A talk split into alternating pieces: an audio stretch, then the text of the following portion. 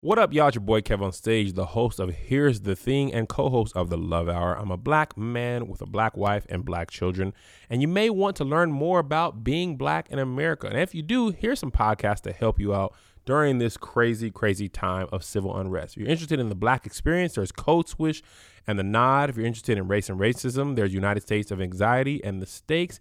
If you're interested in activism, you got Come Through with Rebecca Carroll and Afropunk Solution Sessions.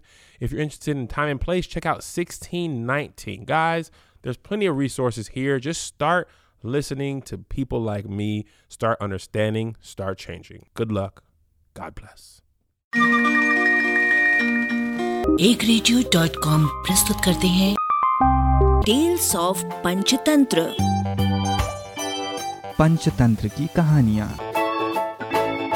धूर्त भेड़िया।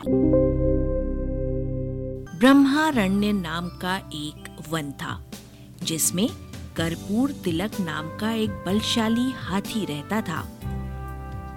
देह में और शक्ति में सबसे बड़ा होने से वन में उसका बहुत रौब था।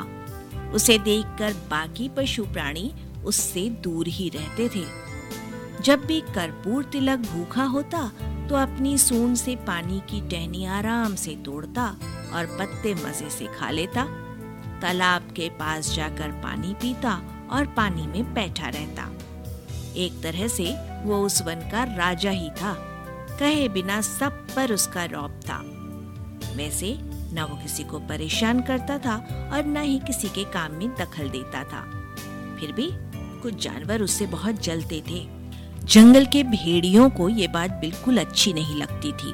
उन सब ने मिलकर सोचा, किसी तरह हाथी को सबक सिखाना चाहिए और इसे अपने रास्ते से हटा देना चाहिए।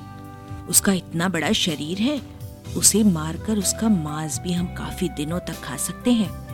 लेकिन इतने बड़े हाथी को मारना कोई बच्चों का खेल तो था नहीं। किसमें है ये हिम्मत जो इस हाथी को मार सके? उनमें से एक भेड़िया अपनी गर्दन ऊंची करके कहने लगा, उससे लड़ाई करके तो मैं उसे नहीं मार सकता, लेकिन मेरी बुद्धिमत्ता से मैं उसे जरूर मारने में कामयाब हो सकता हूँ। जब ये बात बाकी भेड़ियों ने सुनी तो सब बड़े खुश हो गए और सबने उसे अपनी करामात दिखाने की इजाजत दे दी। चतुर भेड़िया हाथी कर्पूर तिलक के पास गया और उसे प्रणाम किया। प्रणाम, आपकी कृपा हम पर सदा बनाए रखिए। कर्पूर तिलक ने पूछा, कौन हो भाई तुम? कहाँ से आए हो? मैं तो तुम्हें जानता नहीं। मेरे पास किस काम से आए हो? महाराज, मैं एक भेड़िया हूँ। मुझे जंगल के सारे प्राणियों ने आपके पास भेजा है। जंगल का राजा ही सबकी देखभाल करता है, उसी से जंगल की शान होती है। लेकिन अफसोस की बात यह है कि अपने जंगल में कोई राजा ही नहीं। हम सब ने मिलकर सोचा कि आप जैसे बलवान को ही जंगल का राजा बनाना चाहिए, इसलिए राज्याभिषेक का मुहूर्त हमने निकाला है। यदि आपको कोई आपत्ति ना हो तो आप मेरे साथ चल सकते हैं और हमारे जंगल के राजा बन सकते हैं। ऐसी राजा बनने की बात सुनकर भला किसे खुशी नहीं होगी। कर्पूर तिलक भी खुश हो गया। तो अभी थोड़ी देर पहले तो मैं कुछ भी नहीं था और एकदम राजा बन जाऊंगा, ये सोचकर उसने तुरंत हामी भर दी। दोनों चल पड़े। भेड़िया कहने लगा, मुहूर्त का समय नजदीक आ रहा है, जरा जल्दी चलना होगा हमें। भेड़िया जोर जोर से भागने लगा और उसके पीछे कर्पूर तिलक भी जैसे बन पड़े भागने की कोशिश में लगा रहा। बीच में एक तालाब आया। उस तालाब में ऊपर ऊपर तो पानी दिखता था, लेकिन नीचे काफी दलदल था। भेड़िया छोटा होने के कारण कूद कर तालाब को पार कर गया और पीछे मुड़कर देखने लगा कि कर्पूर तिलक कहाँ तक पहुँचा है।